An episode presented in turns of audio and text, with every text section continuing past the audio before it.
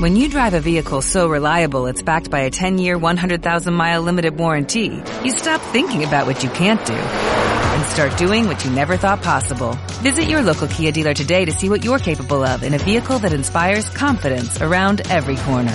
Kia, movement that inspires. Call 800-333-4KIA for details. Always drive safely. Limited inventory available. Warranties include 10-year, 100,000-mile powertrain and 5-year, 60,000-mile basic. Warranties are limited. See retailer for details.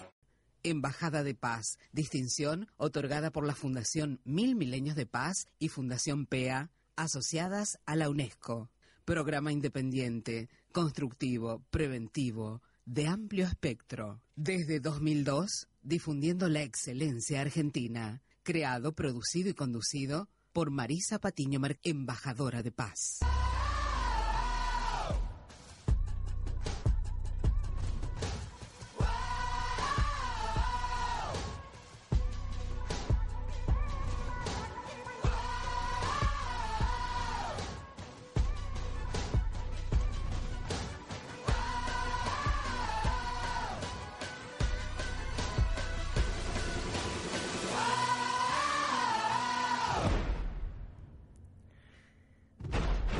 Sí, bienvenidos a Esperanza Argentina y Global. Los abraza fuertemente. Mi nombre es Marisa Patiño, directora y productora de Esperanza Argentina desde hace 16 años y embajadora de paz a nivel mundial, desde el 2011. Así que agradecemos a todas las emisoras que nos abren las puertas a nivel internacional de habla hispana, y en especial agradecemos a la FM AZ 92.7, por donde estamos desde ahora también, que nos están escuchando en su radio, en su auto, desde la www.fmaz.com.ar, y también que nos escuchan luego a través de nuestro canal, la aplicación podcast Ivox, Esperanza Argentina y Global, la radial saludable. Obviamente agradecemos la operación técnica de excelencia de Francisco, que siempre está ahí atento, y a ustedes que estén ahí también, porque nosotros construimos paz, pero desde las ciencias, la tecnología, la cultura, la espiritualidad, la interculturalidad, con seres que realmente tienen trayectoria de excelencia, no solamente académica, sino grandeza integral. De hace años de trayectoria a nivel internacional también son reconocidos, Así que bueno, en el día de hoy, un día muy especial, alegres para los argentinos en todo el mundo también. Y justamente esto de la alegría y de estar unidos en equipo, trabajar en equipo, que nos hace tanto bien, Quiero agradecer a todo el mundo que me invita, obviamente, desde hace bastante tiempo a brindar mis seminarios para superarte, que también lo tienen en mi página oficial web, www.esperanzaargentina.com.ar. Ahí tienen todos los temas y que tienen mucho que ver con esto del trabajo en equipo que uno da, ¿no? Hace mucho tiempo, así que gracias por valorar nuestra labor, mi labor y nuestra misión también. En el día de hoy vamos a tener dos grosos profesionales que trabajan muchísimo para que el bienestar de la humanidad esté en cada uno de ustedes, ¿sí? Vamos a estar junto al doctor Antonio Izzotti, que es el presidente del Global Peace Forum, Foro Global de Paz, ¿sí?, de CIPARC, que es una consultora y que tengo el honor de haber sido designada como vicepresidente. Y después vamos a estar con el doctor Turri a partir de las 19:30, hablando sobre la biología de la concepción y la ley del aborto, ¿sí? Hoy publicamos en nuestras redes sociales videos acerca de las ciencias de la concepción y también esto de la fetología, este ser que estuvo tanto tiempo haciendo abortos y que después se convirtió en provida, ¿no? Así que para tener una conciencia real desde la ciencia, no solamente material y física, sino también desde lo mental, emocional y espiritual, ¿verdad?, de las consecuencias de la falta de educación integral, en realidad, que se podría ahorrar tanto en eso.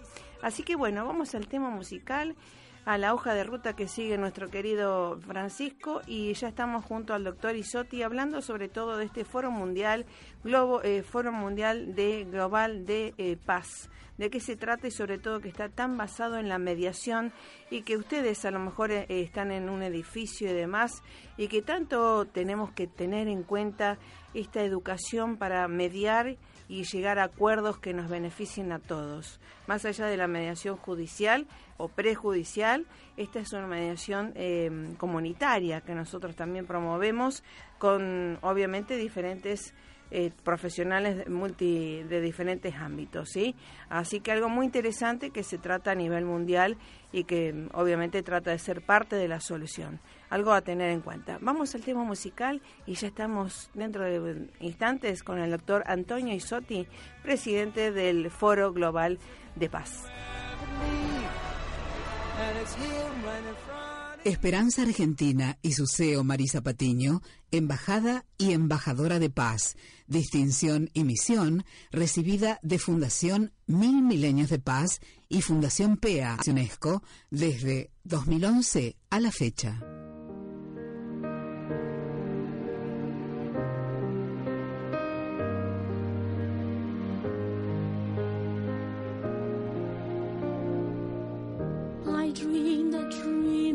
Time gone by, when hope was high and life worth living, I dreamed that love would never die. I prayed that God would be forgiving. Then I was young and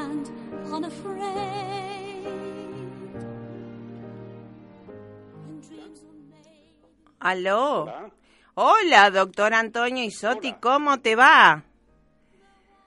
¿Qué tal, Marisa? ¿Cómo te va? Bien, gracias a Dios, muy bien. Y muy bueno, bien. Con esta música también reflexionando, ¿no? La esperanza, la vida y los sueños que tenemos que ayudar a que la gente los haga realidad, ¿verdad? Efectivamente, bueno, le vamos a impulsar el ánimo necesario, así como lo hemos recobrado en el fútbol con después del sufrimiento que tuvimos. Bueno, a ver si tenemos ese mismo ánimo ahora para seguir adelante y ir por más. Así es, así es. Así que bueno, cuéntale a la gente, doctor Antonio Izzotti, que realmente es un gusto siempre hablar contigo, porque esto de tu consultora que hace tanto tiempo está con este tema de la mediación, de la multidisciplinariedad también, y bueno, ahora presidente del Global Peace Forum, que tengo el honor de ser vicepresidente, ¿verdad? En este camino por la paz, que es algo muy proactivo, no es nada ni pasivo, ni justamente, ni no solamente paz y amor, ¿verdad? Así es, con el voluntarismo solo no hacemos nada, hay que poner todo el motor a todo lo que da, ¿no es cierto? Sí. Bueno, y precisamente vos lo dijiste, digamos, y yo en la difusión del programa de hoy hice hincapié precisamente en la multidisciplina, que es un poco, digamos, la trayectoria que yo he tenido a través de, digamos, del centro que formamos por ahí por el año 93, 95, ajá. Antes, digamos, unos años antes de que empezara y se tratara y saliera la ley de mediación a nivel nacional, uh-huh. Y bueno, ya nosotros veníamos trabajando en eso, y la multidisciplina precisamente viene por el hecho, y de ahí se explica un poco todos los grupos de trabajo que se han originado en la red, ¿no?, de la sí. comunidad PARC, que precisamente responden a una necesidad y a la especialización de cada uno de los métodos de resolución de conflictos, empezando por la facilitación, la negociación, la mediación, el arbitraje, y los demás métodos que se han ido, digamos, perfeccionando y profundizando con el proceso MEDAR, por ejemplo, que combina la mediación y el arbitraje para el caso de que en mediación no se llegue a una resolución definitiva o que se llegue a una definición parcial. Bueno, no por eso hay que caer en los juicios ordinarios, claro, que sabemos que la justicia está tan sobrecargada. Bueno, y además, para que las partes que están en conflicto tengan y mantengan el poder de decisión, ¿no es cierto?, y el protagonismo, ¿no?, que es lo más importante, ¿no es cierto?, no que mantengan digamos, el poder decisional y el manejo de la conflictividad que se origina. Bueno, y yo mencionaba los distintos métodos, y de ahí, digamos, vienen las distintas especialidades para cada uno de ellos, ¿no es cierto? Por ejemplo, bueno, en la mediación, bueno, tenemos la mediación familiar, la mediación comercial, la mediación penal, ahora con que está, digamos, está tomando un impulso importante. Bueno, y así que vemos que hay especialidades de los operadores de la conflictividad y especialidades por los distintos fueros de acción a nivel, digamos, jurisdiccional que se presenta, ¿no es cierto?, por los distintos tipos de conflictividad. Bueno, esa es la explicación un poco de por qué tantos foros, porque me dicen, bueno, son muchos grupos de trabajo, pero quería explicar a qué se debe eso. Sí. Y bueno, y el origen y un poco es el trabajo que hemos venido haciendo desde el Consejo, porque, digamos, ahí empezó, digamos, a estudiar todos estos métodos con la creación de una escuela para mediación y arbitraje, de la que yo fui el miembro fundador junto con otros colegas. Y estoy hablando de esto en el año 95 ya, creamos nosotros, 96. En el 95 fue el Congreso, que es, yo era presidente de la Comisión de Actuación Judicial, así fue el origen, uh-huh. Y ahí introduje estos temas que veía que se necesitaban, empezaron a aparecer en nuestro país, lo que, digamos, en otros países tuvieron un comienzo todavía de mucho antes, ¿no? Claro, claro. Bueno, y ahí precisamente, bueno, ahora nosotros también hablamos de ir un poco reglamentando también el mecanismo de nuestros foros y de las distintas comisiones, porque muchos dicen, bueno, ¿por qué tantas comisiones? Bueno, responde un poco a lo que acabo de explicar con respecto a las especialidades, ¿no es cierto? Claro, sí, sí. Y bueno, y ahora hay que ir normativizando un poco el accionar para organizarnos y demás. Bueno, y nosotros precisamente tuvimos que hacer lo mismo ahí en el Consejo Profesional. Bueno, al principio hubo que reglamentar las distintas comisiones, ¿no? Empezaron la comisión de mediación, después se abrió otra que es la de arbitraje, y se armaron, digamos, todos los cursos de capacitación, e inclusive para inscribirse había que tener una cantidad de años en el ejercicio de la profesión. Claro, lógico. Que, por ejemplo, para mediación se pusieron 5 años de ejercicio profesional. Claro. Claro. Y para arbitraje se pidieron 15 años de antigüedad. Totalmente. Y después, una vez que uno, digamos, integraba los registros, ya sea de mediadores como de árbitros, había una capacitación continua que se exigía, uh-huh, de unos 40 horas anuales de capacitación continua, ¿no es cierto?, para poder seguir en los registros de mediadores y árbitros. Sí. Bueno, esto hago un poco la historia para se vea cómo fue evolucionando esto. Bueno, y nosotros tuvimos, digamos, en el Consejo, la mayor parte de los casos eran de tipo multiparte y casos complejos, sobre todo de organizaciones, ¿no?, de distintos tipos, problemas interorganizacionales e intraorganizacionales. Claro, ¿cierto? Esos son los más difíciles por ahí. Los intras, ¿no? Efectivamente. Claro. Efectivamente. Así que, bueno, pero después, con el andar del tiempo, hemos ido avanzando porque precisamente la resolución de conflictos tiende a la paz, y sobre todo a la paz social.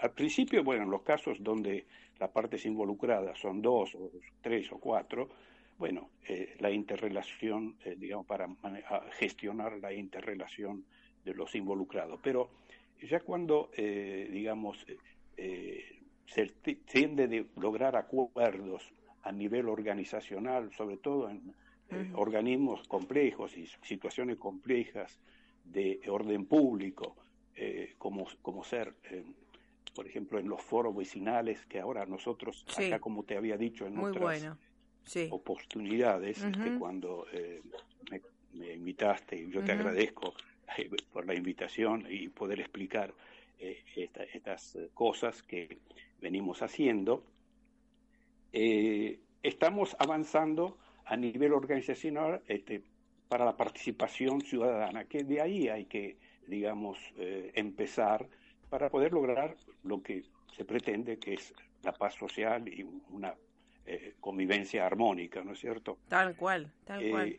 Y bueno, y eso, digamos, hay que gestarlo en la sociedad, sobre todo en la concientización y en la educación, ¿no es cierto? Bueno, por eso nosotros tenemos todo un programas de capacitación a nivel familiar, a nivel social, etcétera, y con sobre todo el aditamento y la formación humanista, ¿no?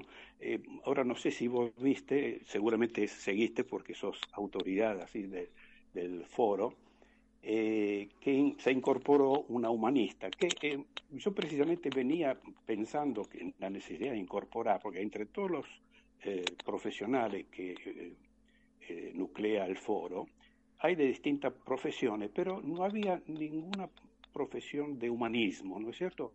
Y justamente conocí a una licenciada que inclusive hizo el doctorado, bueno, y después me contó toda la historia,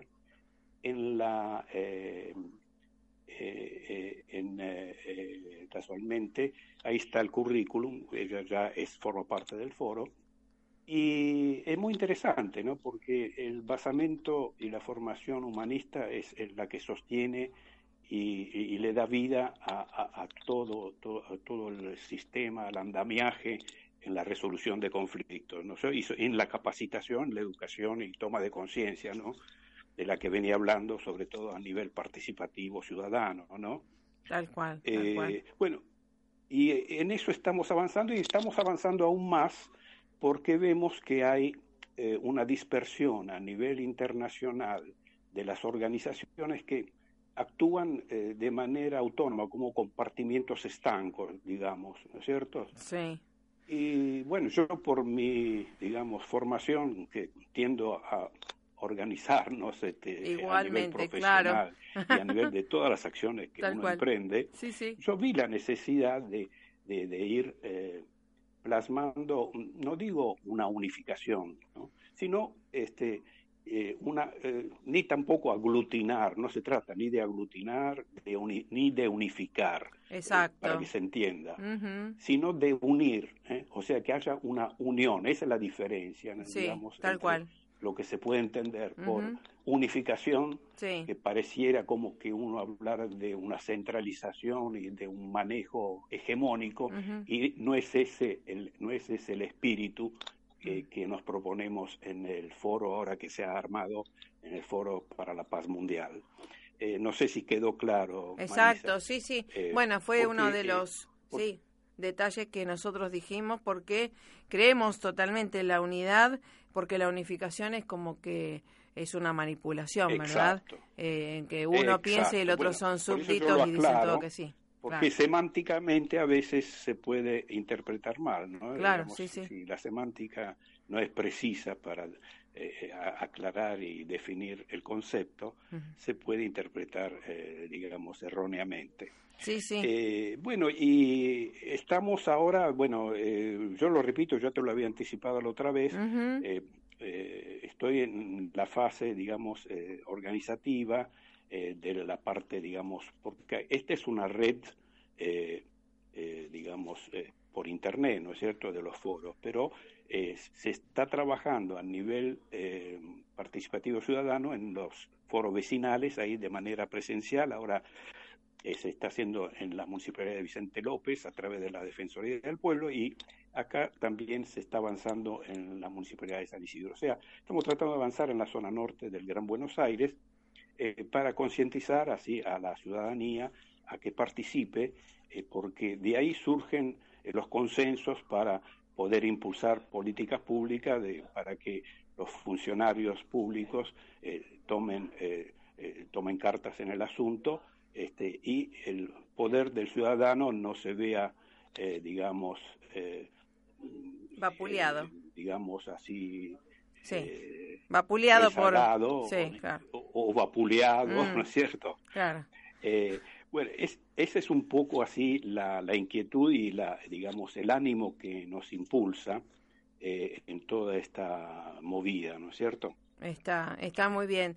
Bueno, era para que la gente tuviera conocimiento y que justamente después se va a ir perfilando, me imagino, las metas a corto y mediano plazo, y después mostrar los resultados, ¿verdad? Porque las conclusiones, los resultados y el progreso del proyecto, ¿no?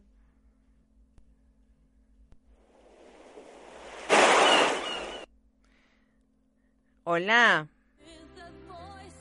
Bueno, ahí saludamos de vuelta. Sí, hubo una interferencia. Sí. Hola, sí, disculpa, justamente me llamaron por teléfono. A ver si... Tuvimos una llamada entrante. A ver.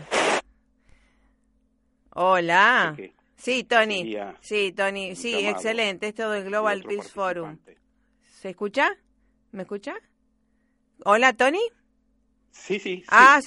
Disculpa que se interrumpió la comunicación. Y ya estamos próximos a cerrar la entrevista, pero justamente decir a la gente también de las vecinales, ¿verdad?, que quieran participar en este Global Peace Forum, o que quieran, integrar a gente del Global Peace Forum para asesoría, y también que esto es algo independiente y algo profesional, por supuesto, ¿verdad?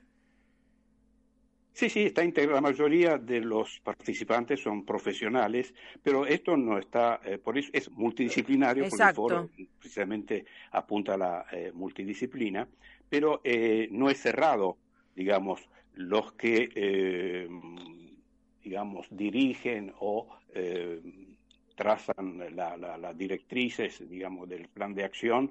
Bueno, generalmente gente formada, gente que tiene experiencia en cada uno de estos temas que yo expliqué antes, pero después se hace participar a todos, y sobre todo a nivel ciudadano. Bueno, en los foros vecinales es precisamente son las distintas fuerzas vivas, aunque hay que organizarse, porque como se ha hecho en Capital, que es donde nosotros estamos trabajando y tenemos la representación en el comité ejecutivo del COPE, que es el organismo constitucional que se formó con el dictado de la Constitución en Cava. Bueno, ahí se prevé, la Carta Orgánica de ese organismo prevé extender, ese mismo mecanismo de participación ciudadana a todo el conurbano bonaerense. Tanto es así que se está trabajando de manera conjunta. Claro. Y bueno, yo ahora empecé en la zona norte del Gran Buenos Aires,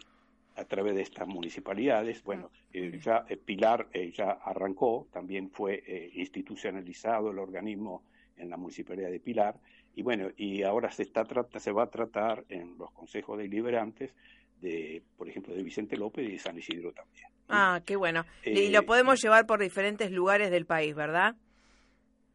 Y efectivamente, bueno, y esto no es solamente en Gran Buenos Aires, sino que este organismo se recomienda en todos los distritos y en todas las provincias de todo el país, por supuesto. Tal cual.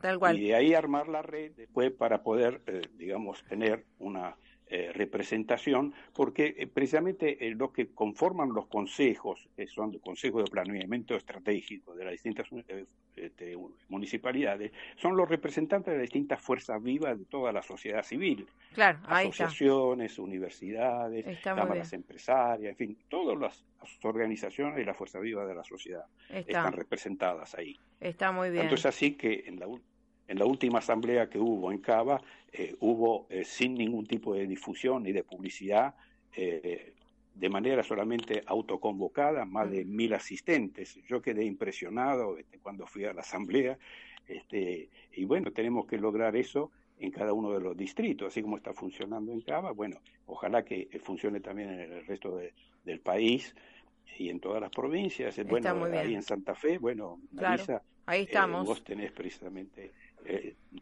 la posibilidad de poder llevarlo adelante, ¿no es cierto? Así es. Y bueno, a través de todas las instituciones que forman parte, ya sea del foro o no, etcétera, bueno, hay que convocarlas y que participen. Así es, porque es desde abajo hacia arriba y desde arriba hacia abajo y a nivel horizontal, ¿no es cierto? Esto de generar liderazgos. Y como algo que nos pasa por ahí en los edificios también, hasta el buen uso de los espacios comunes, ¿verdad? Se trata solamente de educar y de llegar a acuerdos. Eso es. Precisamente, bueno, ya sabemos lo que cuesta a veces. Sí, por eso. Simple por eso. Asamblea de copropietarios. Tal cual. Y las dificultades que hay para ponerse de acuerdo. Exacto. Así que se pueden imaginar lo que es, digamos, en un foro vecinal. Tal cual. Con los distintos intereses que están involucrados en cada uno de los representantes de ese foro. Bueno, pero para eso están precisamente los especialistas y los mediadores, facilitadores, y bueno, por eso apuntamos a la formación de los líderes a través de la capacitación, que es fundamental, ¿no es cierto? Más vale, para poder plasmar y que estas entidades estén organizadas de manera, digamos, sistémica y eficiente, ¿no? Exactamente. Así que bueno, realmente, gracias por convocarme siempre, gracias por valorar mi labor también, y una gran responsabilidad estar de vicepresidente en este Global Peace Forum, ¿no? Sí, yo agradezco tu colaboración y las invitaciones que digamos he recibido tan gentilmente de tu parte, y te felicito nuevamente por tu labor. Y sé que es muy valioso todo lo que vos puedas aportar, Marisa, y te lo agradezco muchísimo. Bueno, gracias, y vamos de paso a saludar a todo el equipo, que somos un gran equipo y divino equipo, que estamos jugando en equipo realmente, de todos los chicos y chicas de Global Peace Forum a nivel internacional, que realmente es un deleite. Así que gracias, doctor Antonio Izzotti. Quieran comunicar, que entren en el foro a través de Facebook, por ejemplo, después o a la página web, que es www.ciparc.com.ar. Ahí está. Por mail puede ser a ciparc@gmail.com. Correcto. Y el foro ya está teniendo el acceso también a la página web. Que ya lo pasaremos a través de la que di del centro, y bueno, y daremos a conocer también los respectivos enlaces. Así es. Para que puedan participar. Buenísimo. Bueno, llevando soluciones a la gente, abrazamos todos y jugando en equipo, creo que podemos hacer muchos goles para la vida, ¿verdad? Argentina pudo, nosotros vamos a poder también. Así es. Adelante. Y vamos por más. Gracias nuevamente. Gracias, Antonio. Marisa, y hasta todo momento. Hasta la próxima. Realmente un deleite poder estar con un equipo tan grandioso y con tanta ímpetu también, que tenemos en el Global Peace Forum. Vamos al tema musical y ya estamos con el doctor Turri, ¿sí? Hablando justamente de esto, del concepto biológico, de la ciencia, de la concepción y de la ley del aborto en Argentina y en el mundo también. ¿Qué simboliza esto, no? Todas las subtítulos también,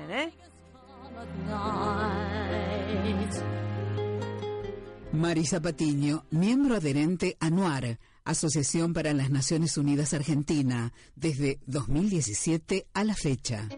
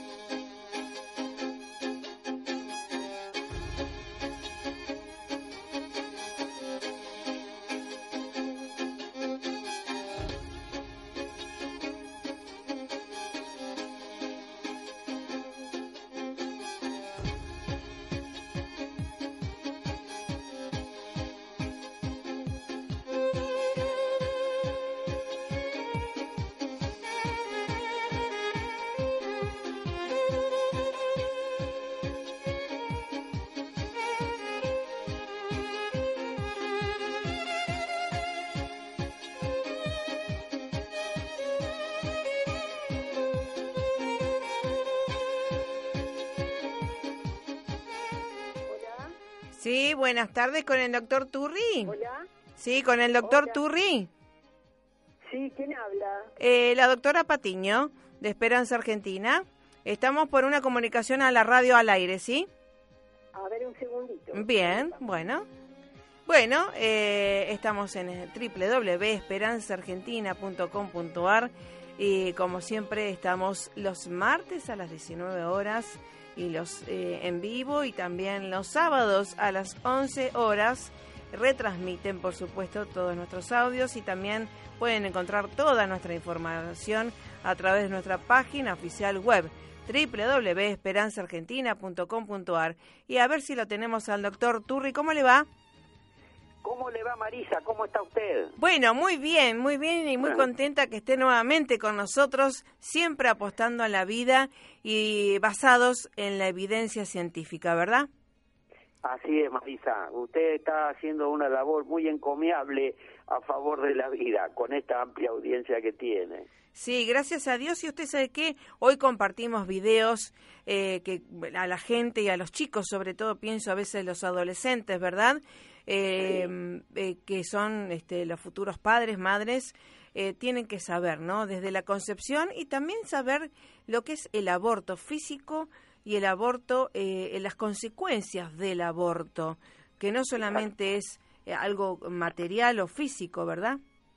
Exacto. Usted nombró a los adolescentes y a los chicos, y este es un punto muy álgido en el tema de que estamos tratando con respecto a la protección de la vida.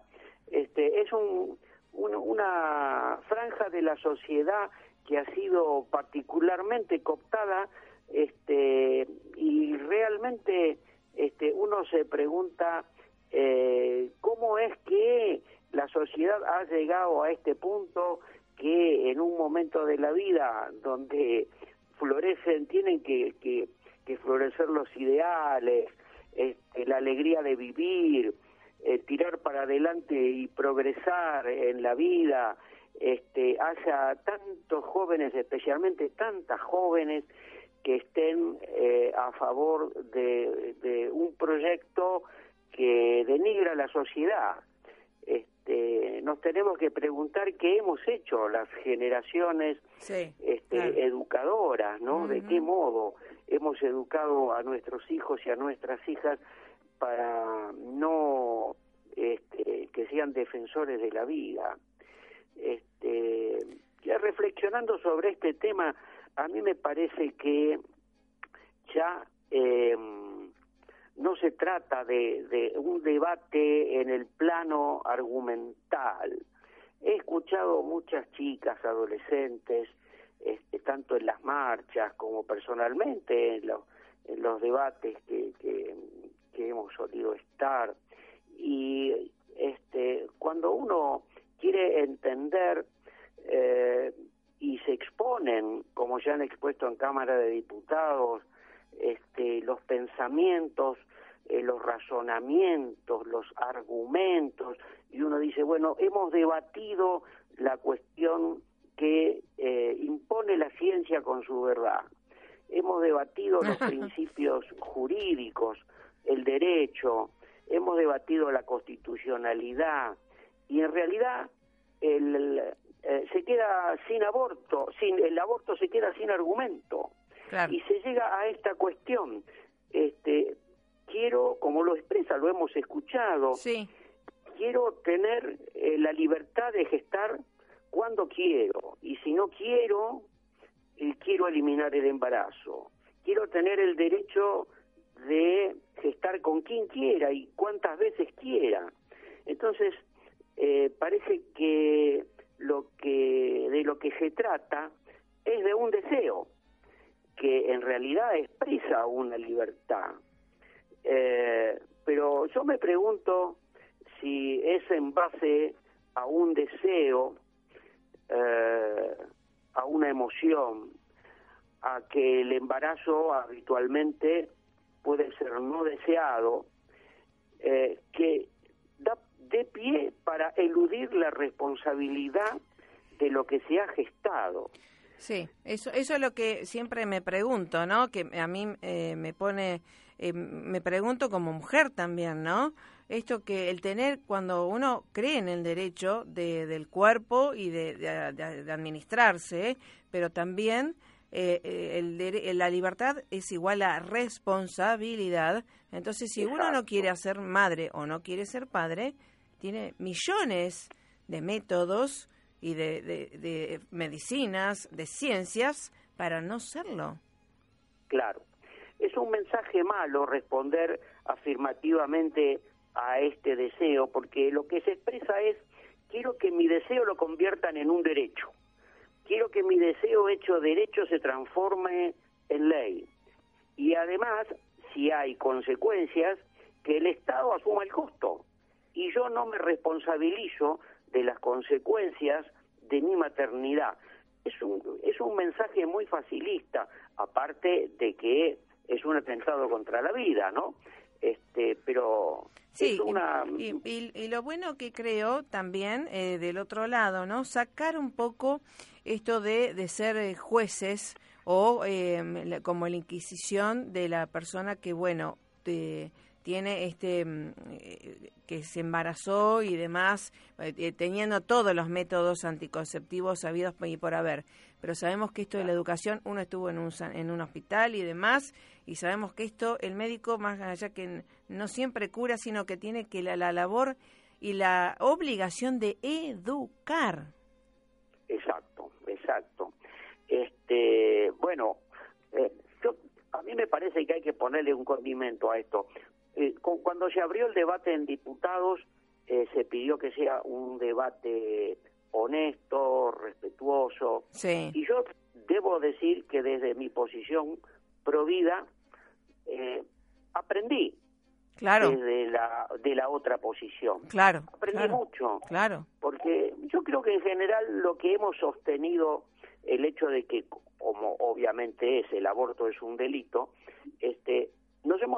no hemos defendido tanto a la madre, a la futura mamá, claro, o a la persona que está gestando, porque no la hemos sabido cuidar, no la hemos sabido comprender. Tal cual.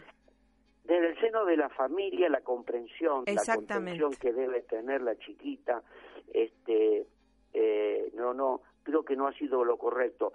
Y esta ley no soluciona nada, porque lo que tenemos que ir es a ver las causas, claro, del aborto, no una solución fácil que es eliminar la vida ya gestada. Uh-huh. Me parece que esta es una ley absolutamente superficial, porque deja bajo el supuesto criterio de una cuestión de salud pública todas las cuestiones sociales que deben estar a cargo del Estado, sobre todo, las deja sin resolver.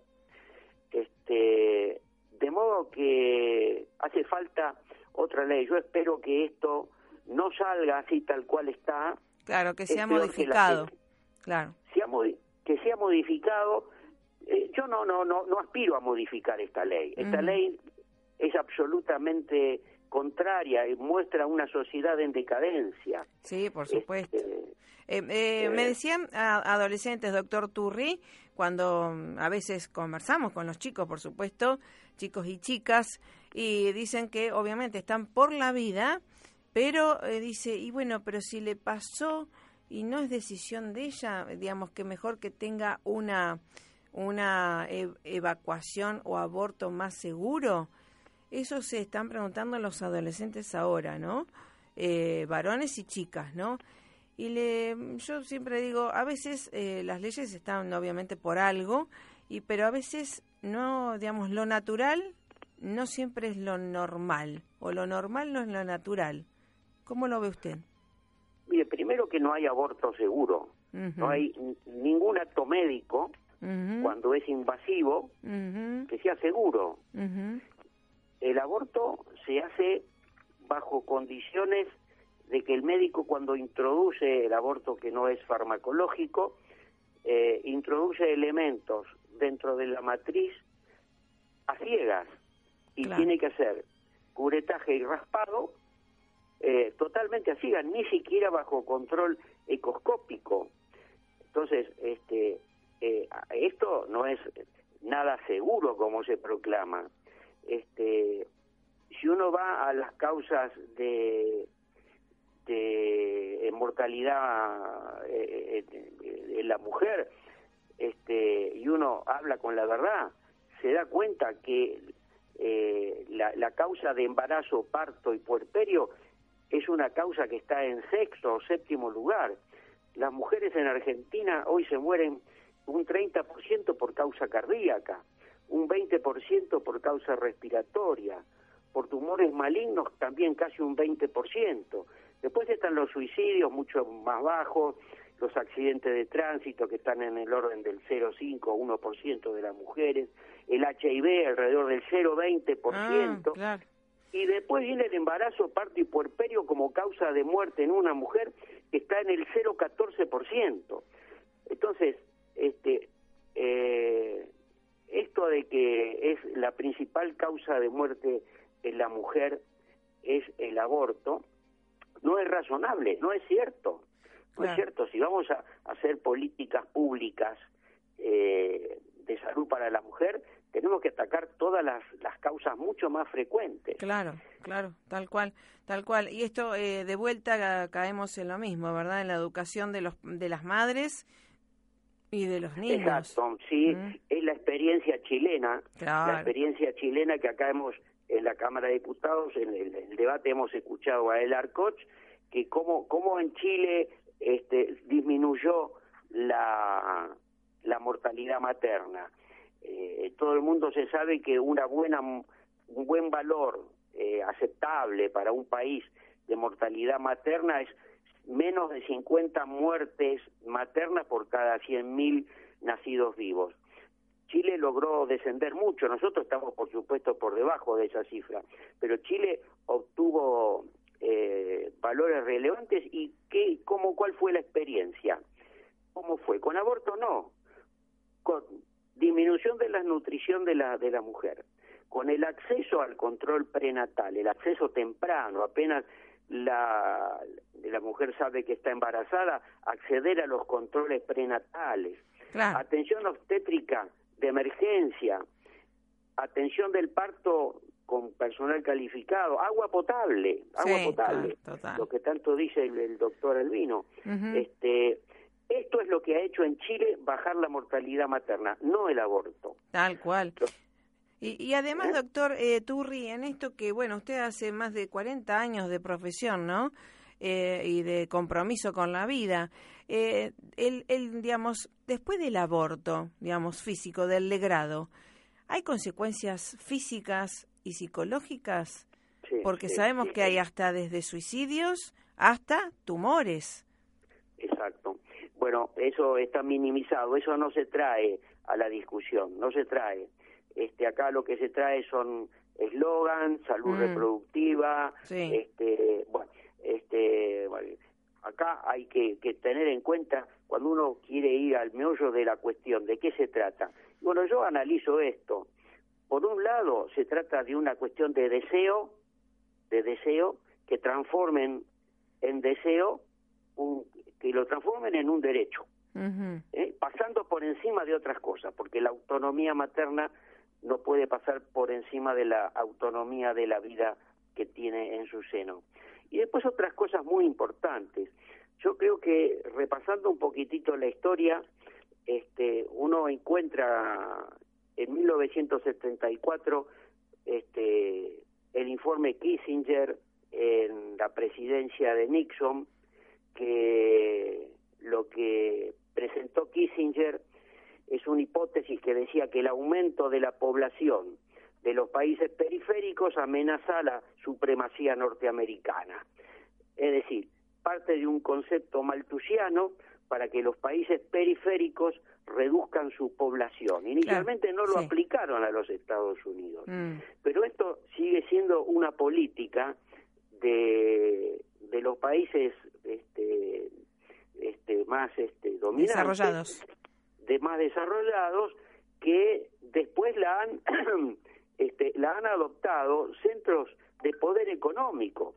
Y claro. Esto es muy claro, tal cual. Y uno no entiende cómo la izquierda puede unirse a conceptos de derecha de una economía que atenta contra los pueblos que queremos emerger, cuando se ve que, por ejemplo, Casa Fusa, que es una entidad que está fogoneando la campaña del aborto, recibe contribuciones enormes de fundaciones dependientes de George Soros y de la Fundación Rockefeller. Hay intereses que acá no los llegamos a captar en toda su magnitud. Sí, hay hilos invisibles que la gente no conoce por ahí, ¿no? Exactamente. Acá hay una política que se está implementando desde la cooptación de las Naciones Unidas, porque si uno ve los informes de cómo llevar adelante el aborto desde la Organización Mundial de la Salud, dice, a ver, veamos un poquito las cosas como son, ¿no? Porque está cooptado desde esos niveles altos. Sí, tal cual. Por eso esto de pensar más allá, ¿no? Cómo se mueve la geopolítica también del mundo, del planeta, y que siempre me pregunto, ¿a quién está favoreciendo esto? Las células totipotenciales de los restos del aborto, porque debe haber, digamos, como todo, la violencia le conviene a alguien, el aborto le conviene a alguien desde ya, ¿no? Y el control de la natalidad también es un recurso hegemónico también. Y miremos lo que pasa acá en nuestro país, porque desde un presidente que se ha declarado defensor de la vida, a lo que se ha visto escandalosamente cómo se han dado vuelta 2 o 3 diputados pampeanos para revertir el resultado de la población, después de conversaciones urgentes en la medianoche de la votación por emisarios de la presidencia, uno dice, ¿dónde estamos? Y al día siguiente conocerse que hay un subsidio para La Pampa de 400 millones de pesos. Yo entiendo que una persona pueda cambiar de posición a través de un debate, es lógico que uno pueda cambiar de posición, pero si uno dice que va a votar de un modo y 2 horas después dice no, voto de otra manera, y uno sabe, porque ha sido conocido por todos, que han habido conversaciones para cambiarle el voto a determinados diputados, que son los de La Pampa. Bueno, acá se están manejando cosas por presiones que algún significado, algún sentido político deben tener. Sí. Yo siempre me pregunto, ¿a quién favorece esto, no? Porque si no ya estaría caduco, ¿no? Ya no existirían. Claro. Uno como embajador de paz siempre me he preguntado a quién le conviene la violencia, ¿no? Creemos que a la humanidad sabe que la violencia no le conviene a nadie, pero ¿por qué subsiste? Claro. Un punto que me ha gustado, digamos, conversar en estos últimos días es qué papel nos toca a los mayores con respecto a, no digo a nuestros hijos, mis hijos son ya grandes, pero digo quizás a nuestros nietos, porque desde la familia, tal cual, ¿cómo estamos educando? Si estamos educando sobre... Yo veo que los chicos aprenden antes las libertades que los límites. Y la escuela, que se desarrolla pedagógicamente a partir de chicos que no tienen límites, es hacer del deseo propio o del capricho propio el objeto directo de toda su acción. Tal cual. Después es muy difícil educar en la libertad. Creo que estamos, a veces uno cuando dice, a ver, ¿cómo empieza la educación de los chicos? Y desde muy, muy, muy chiquito, y empieza con el aprendizaje de los límites, para que después de a poco vayan conociendo las libertades y las responsabilidades que tienen sus acciones. Tal cual, chicos, tal cual. Y si están educados ya desde muy temprano en elegir todo, uno escucha que a veces a los chiquititos se le dice, como que en los videos, con queso o sin queso, o con salsa o sin salsa, o querés ponerte los zapatitos rojos o los zapatitos verdes, o querés, y entonces el chico ya se sabe que necesita límites, pero cuando llega a la adolescencia está con una programación mental que lo que desea es su ley, es sí, su claro, derecho. Exactamente. Uno que tiene hijo adolescente, gracias a Dios, y sabemos con esto de la bio-neuroemoción y demás, que el niño aprende desde el día de concepción, primer cuestión. Es una memoria que va trayendo, ¿no? Y que obviamente, yo siempre digo, hay que pasar de la obligación a la convicción. Entonces ya después, en libertad con responsabilidad, que pueda volar alto, ¿no? Claro. Nosotros siempre vamos a hacer macanas, pero obvio, cuando uno está educado desde los límites, desde el amor, desde la iluminación de lo que es la verdad, siempre hay una posibilidad de regreso, de reencauzamiento. Exactamente, exactamente. Si uno reconoce nada más que su capricho, son posiciones que ya se tornan extremas, muy extremas y muy difíciles de modificar y de llegar a consensos. Y justamente tienen la base en el desconocimiento, que se va al fanatismo, ¿verdad? Claro, no resulta fácil el respeto al otro en estas condiciones. Exactamente. Cuando hago de mi deseo, mi capricho. Exacto. Bueno, yo quiero poner este condimento, porque la adolescencia es el momento en donde esto entra en eclosión, claro, ¿no? Exactamente. En reivindicación. Exacto. Y si uno no tiene muy en claro dónde está la verdad, dónde la verdad puede iluminar mi inteligencia, mis acciones, voy a hacer del relativismo, de mi egocentrismo, de lo que yo deseo. Esto es muy peligroso. Exactamente. Manejarlo muestra, yo creo, una sociedad que es una sociedad en decadencia si vamos por el facilismo en cosas tan importantes. Exactamente, por eso tenemos que mostrar evidencias a través del conocimiento que es posible trabajar, vivir en paz y apostar a la vida, y también tener el derecho de elegir, ¿verdad? Así que bueno, Doctor Turri, muchísimas gracias por estar, hasta la próxima, y un abrazo fuerte y que gane la vida siempre, por supuesto. Gracias por llamar, Marisa. Un abrazo y saludos a todo el equipo por allá. Bueno, gracias. Bueno, recuerden, www.esperanzaargentina.com.ar. Ahí tienen toda nuestra trayectoria, nuestro equipaje, para que usted tenga herramientas, pero las tiene que poner en práctica, usted aplicarlas, y después nos dice los resultados. Evidencias, compartir evidencias que es posible transformar a nuestro entorno, siempre desde Esperanza Argentina lo vamos a tener, y junto a gente comprometida con más de 40 años de trayectoria, reconocida a nivel nacional e internacional. Lo mejor para usted, que se merece lo mejor, ¿sí? Gracias, Francisco, gracias a todos los oyentes de Esperanza Argentina y Global Radial Saludable. Martes 19 horas, sábados 11 horas. Y si no, van a nuestra aplicación podcast www.esperanzaargentina.com.ar, o al podcast que tenemos en esa aplicación descargable al móvil o a la PC, Esperanza Argentina y Global Radial Saludable. A vuestra disposición siempre. Un abrazo, pásela más que bien. Chau, chau.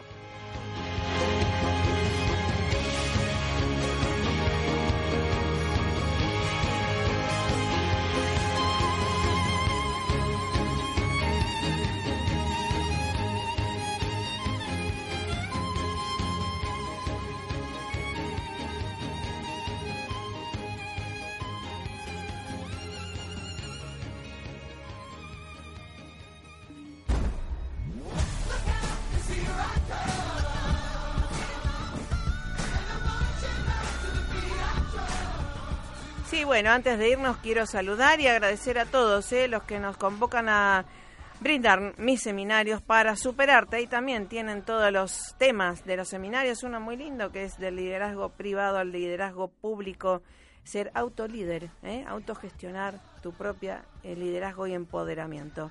Siempre a tu disposición, Marisa Patiño, Embajadora de Paz. En todas las redes estoy con el mismo nombre. www.esperanzaargentina.com.ar, tu sitio para que te zambullas en tu esperanza y la puedas concretar. Pásala más que bien. Gracias, Francisco, gracias a ustedes y hasta la próxima, martes 19 horas. Chau, chau.